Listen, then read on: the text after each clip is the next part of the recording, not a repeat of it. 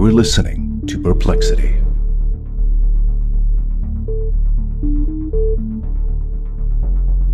Hello, everyone. Welcome back to another episode of Perplexity, a mystery podcast. As always, I am your host, Kaydra, and if you are new here, welcome. I tell tales every single week that have perplexed me. So if you love a good mystery that leaves you wanting more, don't worry, you're in the right place. And if you enjoy today's episode, be sure to follow along. Before we get into today's episode, I do just have a couple of quick announcements. Uh, first of all, on Patreon, I am still releasing lots of bonus content creepy stories from the internet, personal stories, and also documentary coverage. Uh, the Hell Camp documentary coverage is now out. And in February, I'm going to be covering the Daughters of the Cult documentary. So if you are just so perplexed and you need more and more mysteries and you want to support the show, you can join the Patreon for just $3 a month. And with that in mind, I would like to welcome Rolana, one of my new patrons. And Rolana is also um, my mom. So, hi, mom, and um, coolest mom ever. Thank you for becoming a patron. If you want to be just as cool as my mom, you can get on the Patreon. So, we have a very uh, in depth and complicated true crime story that we are going to be getting into today.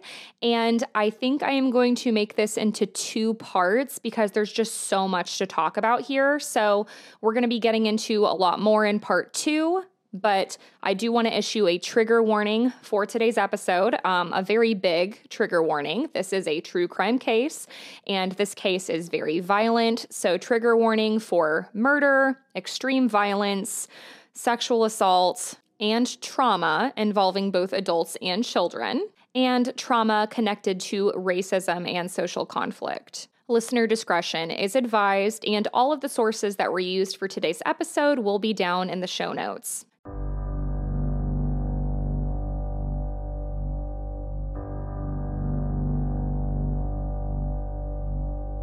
So, in this episode, we're going to be diving into the infamous and still unsolved case of the Servant Girl Annihilator. These were serial murders that took place in Austin, Texas in the 1800s. There are 16 known victims, with eight murders and eight others that were seriously injured. This killer primarily targeted black women, specifically black servant girls. So, this is an already incredibly vulnerable population, right? And then on top of that, he's attacking them when they're most vulnerable. It was usually when they were sleeping in their own beds. And I'm saying he because there were some alleged sightings of this perpetrator, and many people claimed that it was a man. So this killer would often assault his victims before violently murdering them with an axe and sometimes an ice pick. Then he would slip away into the middle of the night which has often resulted in nicknames such as the Austin Axe Murderer and the Midnight Assassin. These murders incited panic and terror throughout Austin, and despite many theories, his identity remains a mystery. Rumors and theories still circulate about who this killer could have been and whether his violent spirit still haunts the streets where the grisly slayings took place. It's also quite possible this was America's first serial killer. So let's get into it.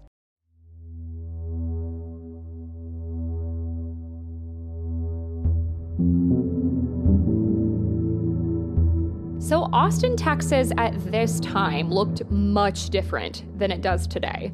I live in Austin myself. It is an incredibly busy and booming town. There's tons of growth and construction all the time, and you can find everything you need pretty much on every corner of Austin nowadays.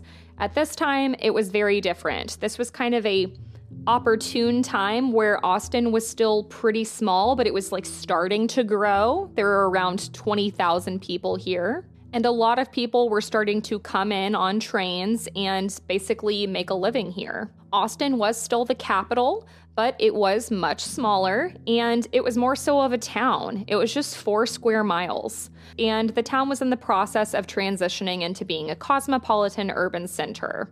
The area was more tight knit, so when the town was rocked with a series of violent homicides, and again, something that they had never experienced in this area before, it left everyone in fear and questioning each other. So, it is believed by many that the first victim of the servant girl annihilator was a 25 year old black servant and cook named Molly Smith.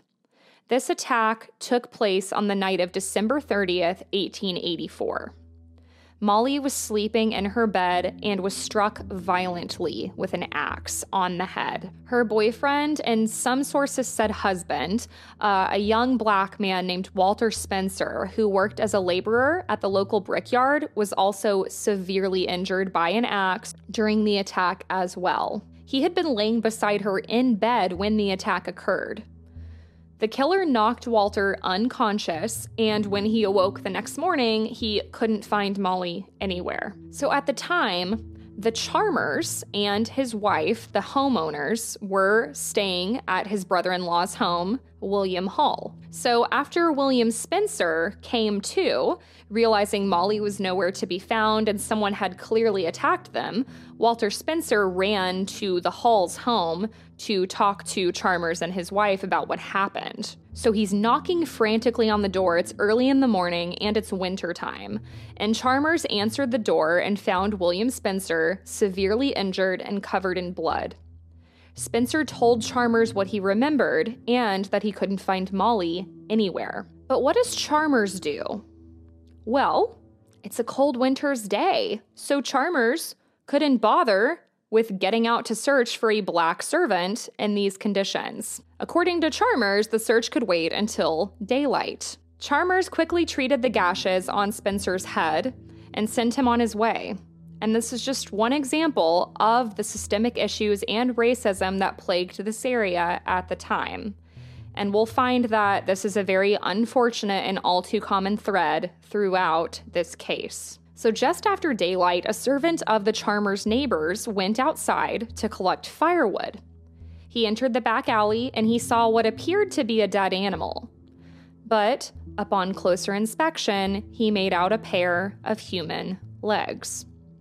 He alerted neighbors and police were called. Officer William Howe would find Molly laying on her back in the alleyway, brutally murdered.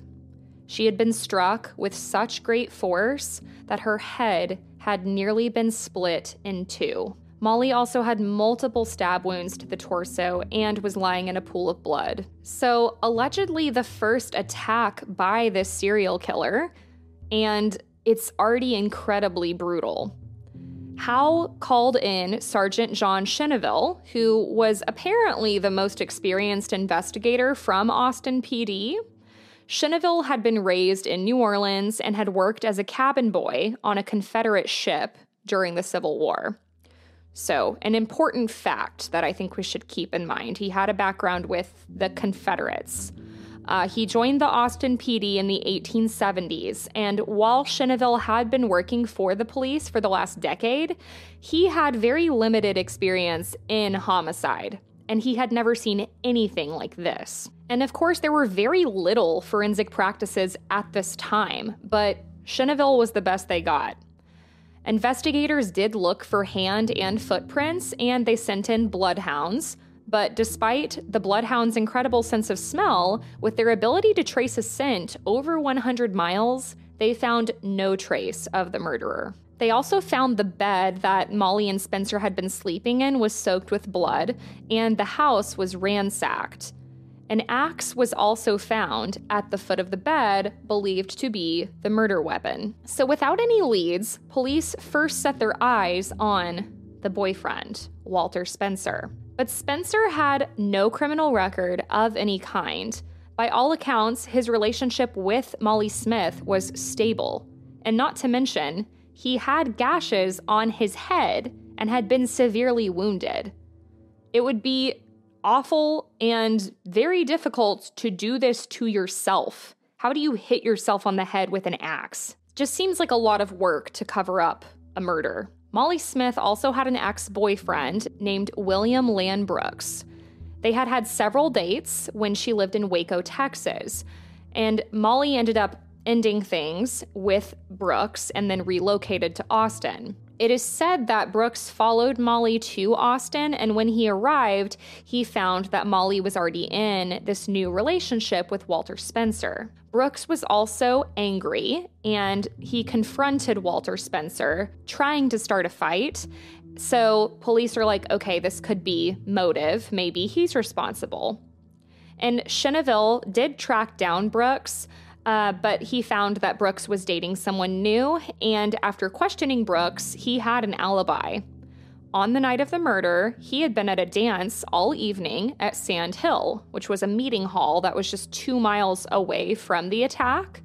But Cheneville didn't seem convinced, and Brooks was arrested on suspicion of murder. They kept Brooks in custody while the investigation continued, but less than a month later, Brooks was released because they couldn't find anything on him. And unfortunately, the brutal murder of Molly Smith and the assault of Walter Spencer was only the beginning there would be many other tragedies that would follow in this case. In early March, a young servant girl that had recently immigrated from Germany awoke to what she described as a ghost standing at the foot of her bed. When the girl awoke, it seemed to startle this intruder and they ran away quickly, leaving the servant unharmed.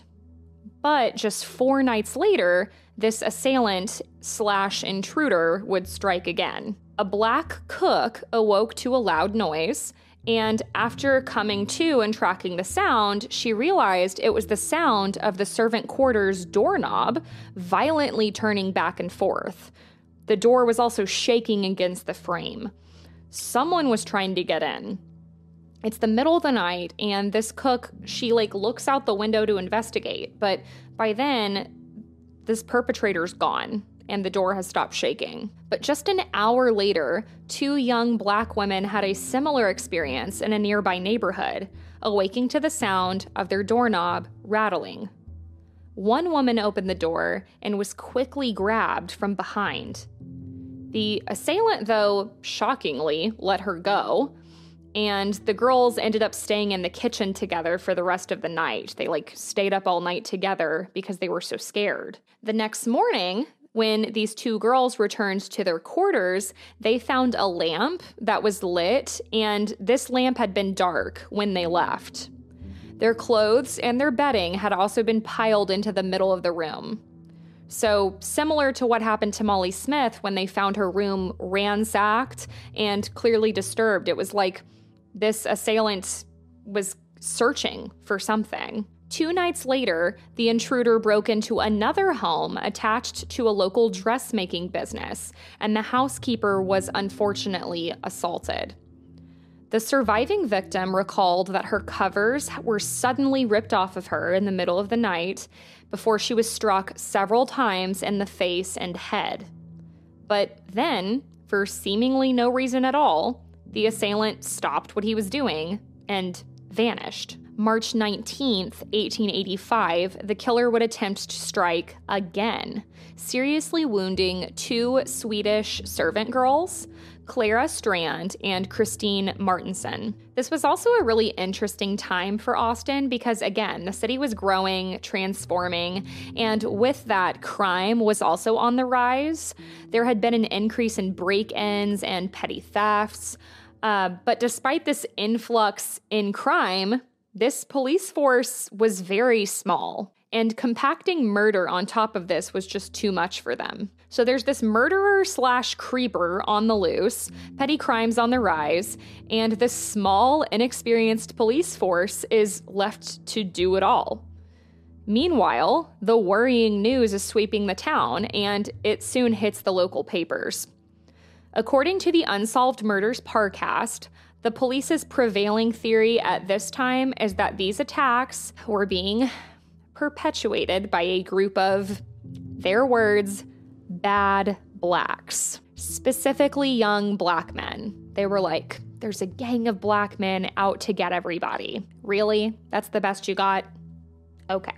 In 1885, Austin had approximately 3,500 black citizens, which was about a fifth of their population. This area was predominantly white, with a lot of businessmen and a lot of successful and wealthy families. Police's rationale for this ridiculous and racist theory was that many of their black citizens worked as servants. You know, when slavery had been quote unquote abolished, but white people found a way to keep it going by paying black people less and giving them the jobs that no white person would take. And as a result, many black Austin citizens lived as cooks, maids, and servants to white people. They lived in servants' quarters in their employers' backyards, the exact kind of dwellings that the attacks had occurred in. So, Austin newspapers basically were like, this must be a black person that is like a servant or lower class because they're going into these familiar areas, quote unquote. Frequently publishing uh, white residents' complaints about black residents. So, racism was very much alive and vocal uh, during this time without fear of consequence. And to really put things into perspective here, and to take a quote from a local Austin article published in 1885, quote, there's no telling if they are permitted to idle about a town of this size, what they will do finally. And by they, they're referring to black people. So they go on to say, there's no doubt, but they will resort to theft. And then it is then but a small step to murder. End quote. Just ridiculous. Now, a couple of the victims had claimed that their attacker appeared to be a black man, but no one was able to get a good look at them. And also, don't get me started on the inaccuracies of our memory and facial recognition. None of these victims were certain about who they saw, but this seemed to be nothing more than a convenient and racist scapegoat. Overall, the victims' recall was all over the place. There were other victims that reported that they saw a white man attacking them. There were some people saying that this person appeared to be wearing blackface. And there were a couple of other victims that said they were attacked by a quote unquote yellow man. So, you know, reports all over the board. And then, of course, police are like, okay, who do we look for? What do we do with this? The German servant girl that was attacked, who awoke to the ghost at the foot of her bed, also claimed she saw a white man. So, just a lot of back and forth on who was responsible for this, but the general consensus was it was a man. Nevertheless, the predominantly white city leaders couldn't wrap their heads around a white man being responsible for this. And therefore, this led to the arrest of hundreds of black citizens. Mayor John Robertson and the city aldermen debated about what should be done. Police also felt that their force was much too small in number to adequately secure the city. At the time of the attacks, Austin PD only had 12 employees and only four of them were patrolling at night. But due to budget concerns, the city leaders rejected the police's request to hire more officers. So, what did they do instead? They hired a white male vigilante group to patrol the white neighborhoods. Earning $2 a night, it didn't take long for them to start racking up more convenient suspects. Two black men were quickly arrested by Cheneville, both of whom pled their innocence. The arrests went nowhere, and eventually police were forced to let the men go, similar to what happened to William Spencer, Molly's boyfriend. The vigilante group, though, continued to patrol the neighborhood from the end of March 1885 to April 27th, 1885. And during that time, the neighborhood was quiet. So it's like this killer knew when to take breaks but just two nights after this vigilante group disbanded, the attacks would start back up again. A German servant girl was grabbed from her bed and thrown to the floor in the middle of the night. Later the same evening, a man broke into a cook's quarters and threatened to kill a woman, grabbing her from her bed and holding a razor to her throat. But the intruder was startled away when a cook and another woman returned to the home. And this time they got a better look at this intruder. And very interesting, they insisted that this attacker was wearing a woman's dress. It was a man, but wearing a woman's dress. Don't really know what to make of that. So the Austin community just continues to be in a full panic. Everybody's gossiping and flipping out. And understandably, servants began refusing to work in homes distant from town at nighttime. There was also this curfew set up, as my understanding, and they started like lighting up all the street lamps at night so that there was tons of lighting. Uh, armed patrolmen were walking the streets looking for any signs of suspicious activity. And when new people would come into town, police would like interrogate them and be like, Why are you here? What's your business here? And if they didn't like their answer, they would order them to get out of the town. So, a lot of hysteria going on. There was also a substantial reward for $2,000 that was offered by the mayor and the city council to find the killer with little result. Residents were very scared to walk alone at night, and a lot of people started purchasing weapons to protect themselves in case they were confronted by this killer. Five more arrests were quickly made by Cheneville and his men, and these men were brutally interrogated and chained to the floor. Once again, all of these men insisted that they were innocent, and these arrests went nowhere. They had to let them go. So it's just like they're sweeping up anybody, everybody and anybody, and arresting them, interrogating them with absolutely no evidence. It kind of reminds me of the Salem witch trials. Like, there's just so much hysteria going on. So, on May 6th, another murder would occur. A 31 year old mother to three boys who worked as a servant to the Johnson family, a woman named Eliza Shelley, was brutally murdered in her own bed while she was sleeping. Her husband was incarcerated at the time, serving five years in a state prison for stealing a horse.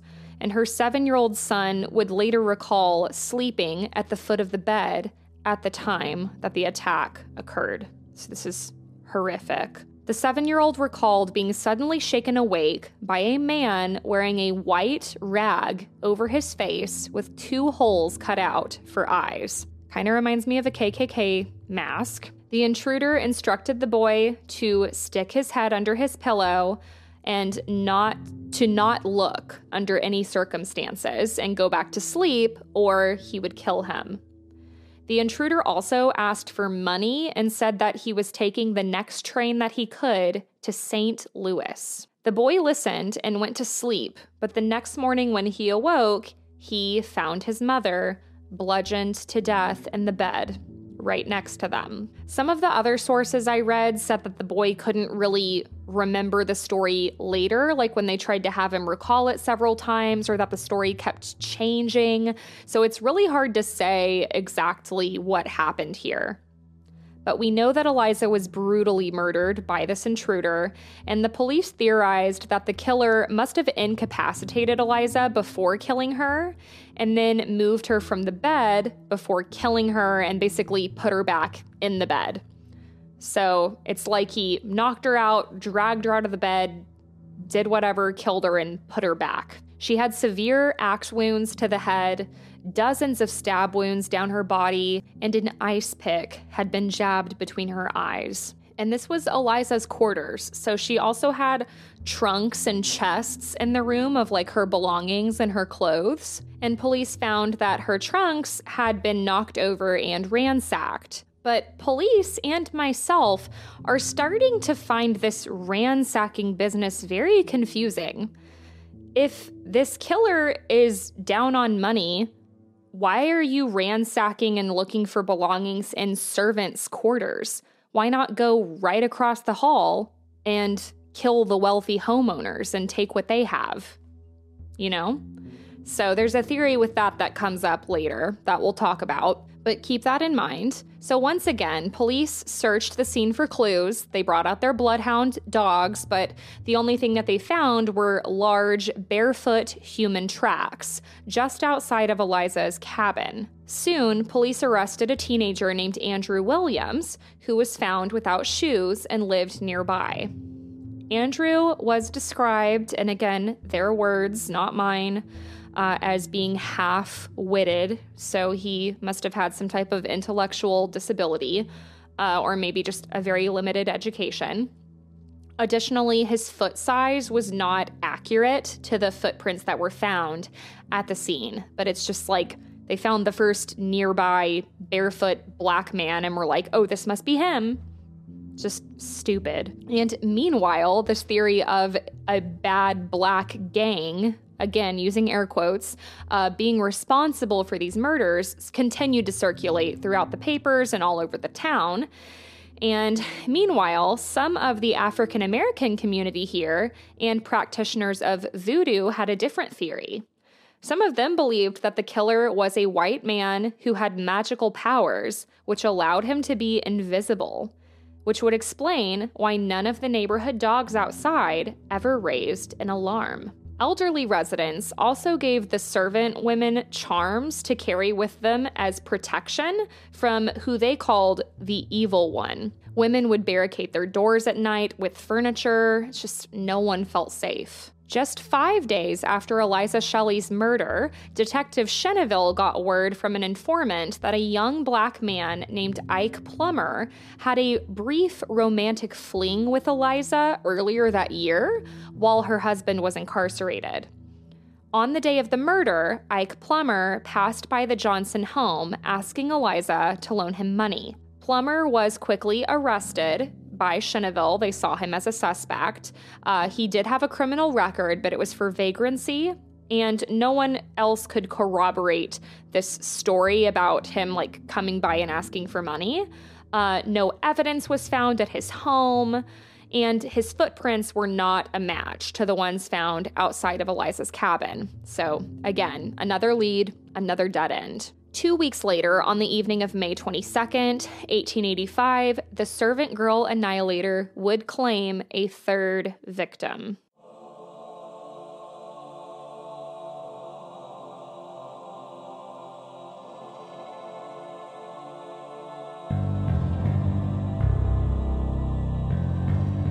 This was a cook named Irene, and Robert Wireman, a shoemaker, would run outside after hearing a commotion, and he found his cook, Irene Cross, laying on the ground with a large horizontal wound across her head.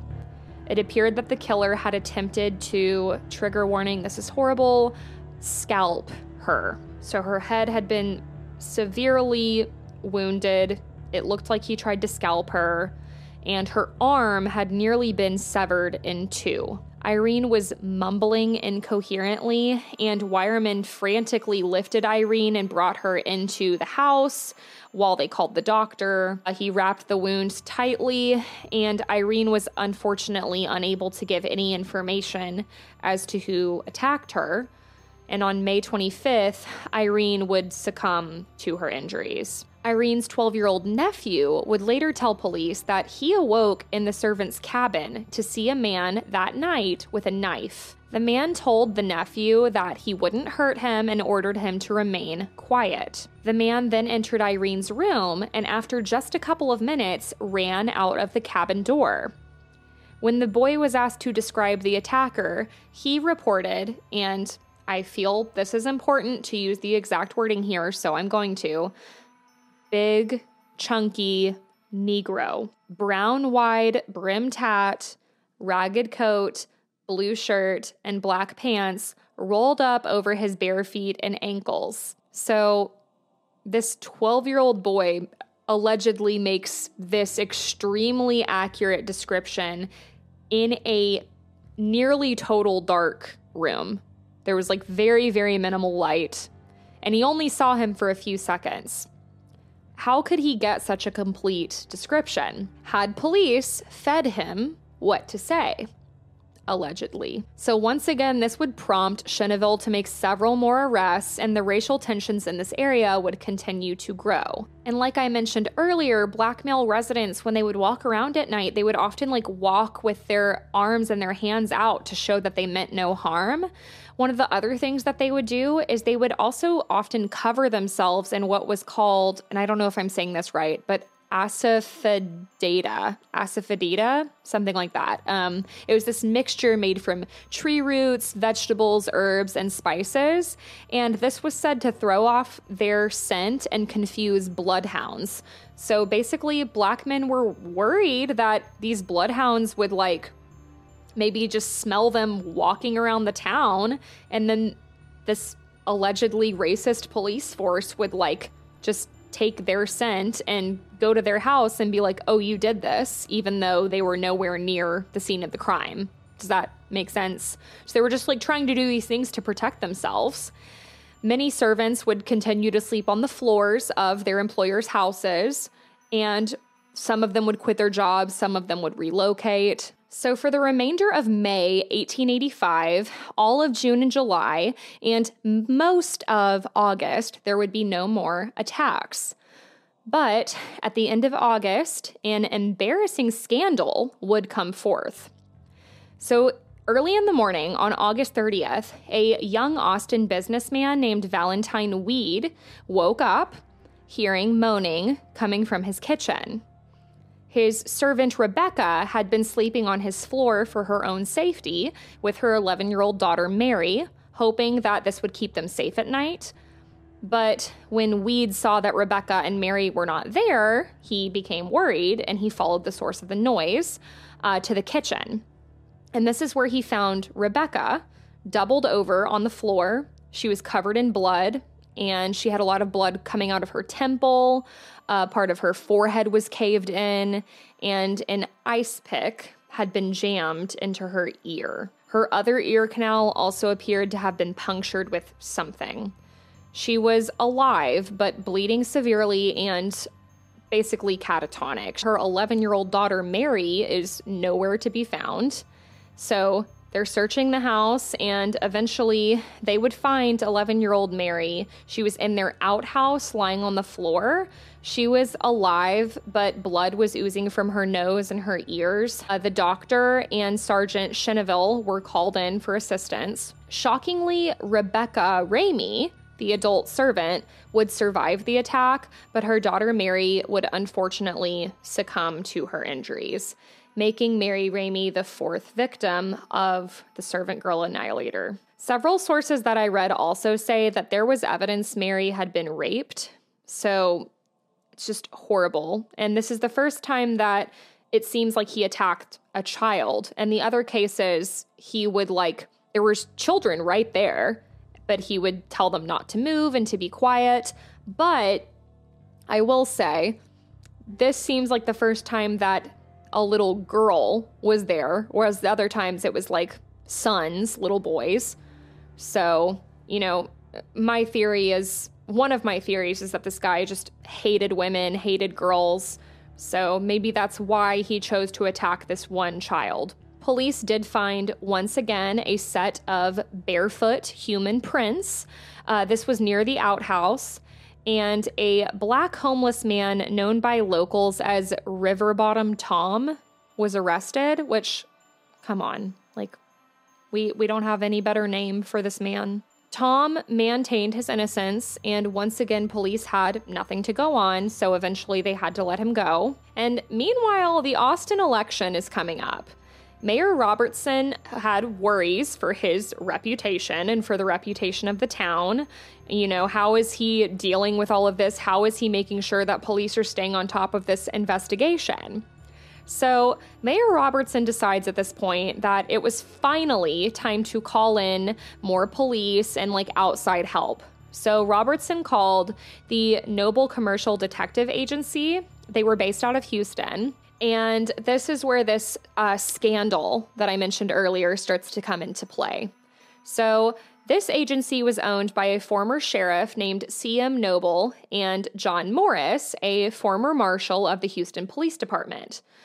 The Noble Agency promoted themselves as being an affiliate of Pinkerton, which is pretty well known. You may have heard of Pinkerton. Pinkerton was a private, well known agency based out of Chicago, and they were known for catching big time criminals like Jesse James, for example. But Despite these claims of being connected to the Pinkertons, this was not true. Uh, they had no contact with the Pinkertons. They were basically just trying to gain notoriety and drum up business. But Mayor Robinson didn't know this.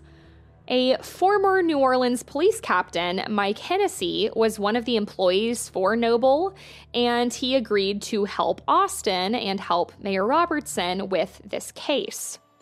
Hennessy was paid $10 a day, which was quite a bit at the time, and arrived September 9th with two assistants.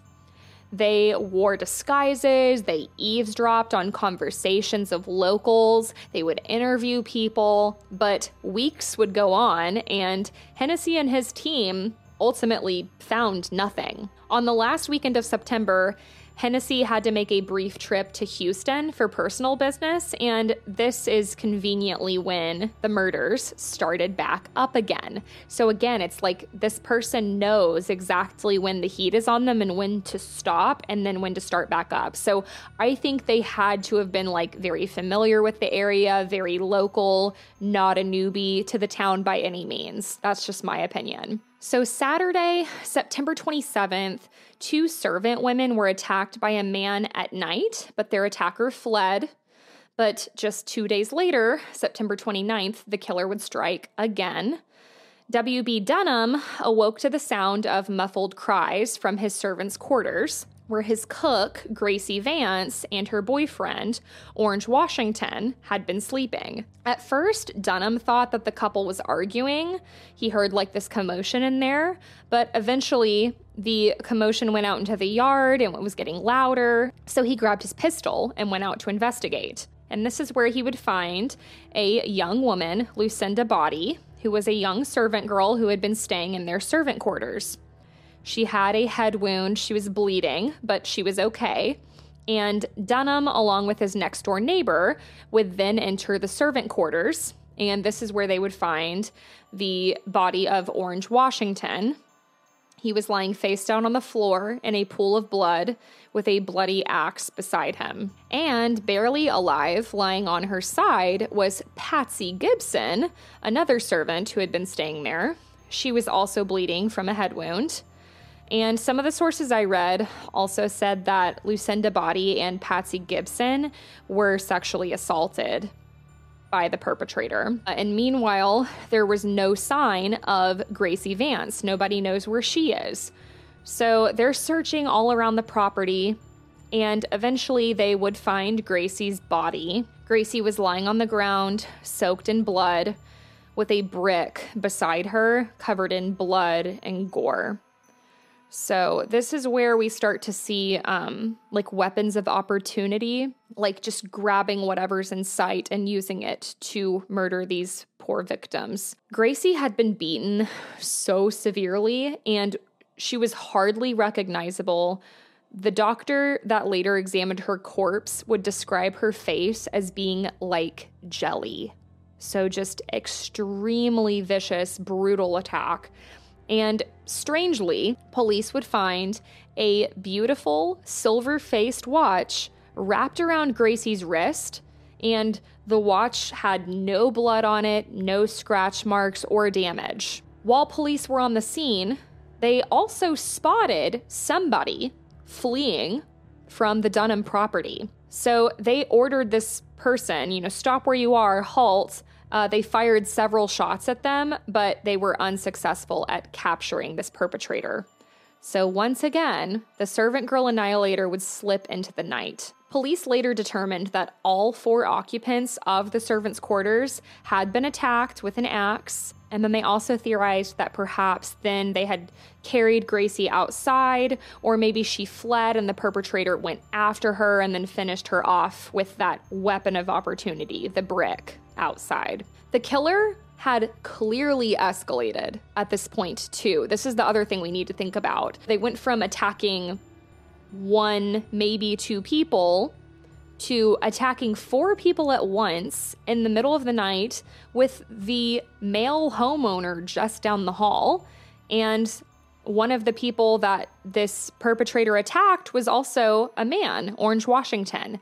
So it's like The attacks are getting more and more brutal, more and more fearless. More confidence is clearly, you know, building in this asshole.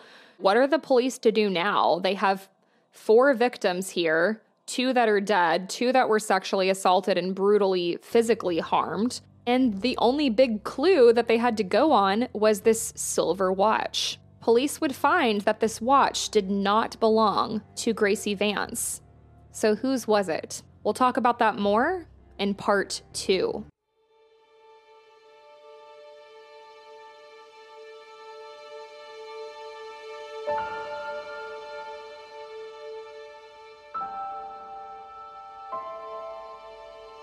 In part two, we'll also talk more about the trials in this case uh, and theories as to who could have been the servant girl annihilator. We'll also talk about some alleged modern day paranormal activity that goes on in these areas of Austin. So, before we wrap up today's episode, I do have a listener story. Um, I just released an episode recently about twin telepathy and doppelgangers.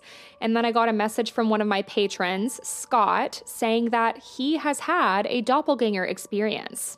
So, I wanted to read this.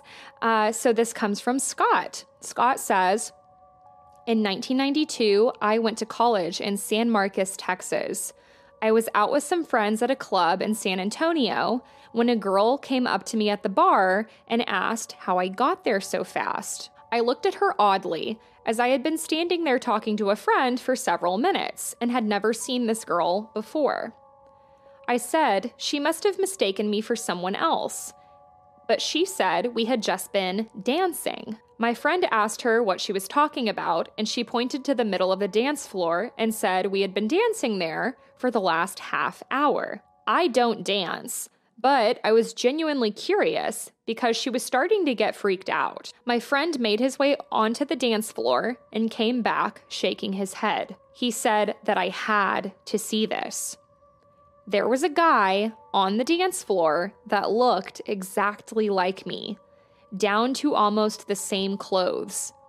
It was freaky, like looking in a mirror. When he saw me, though, we stared at each other, and his smile looked almost demonic. So much so that I got the hell out of there. I will never forget that encounter. It freaks me out to this day. Uh, that freaks me out, Scott. I can't imagine seeing my doppelganger and then them looking at me with like a demonic grin. I would have ran out of that bar too. That's so creepy. Thank you so much for writing that in. I love when you guys give me feedback and send listener stories. Uh, you can always send a listener story too. If you have a listener story, uh, send it in to perplexity mystery podcast at gmail. And like I said, that wraps up today's episode. We'll get into part two next week. Um, be sure to check out that bonus content on Patreon. And if you enjoyed today's episode and you are watching on YouTube, I would love it so much if you hit that subscribe button like this video, comment down below what you thought. It would mean so much to me if you added the show to your list and if you would leave five star reviews, please and thank you. If you're looking to buy my new merch for 2024, that link is also in the episode description. I have lots of great things there.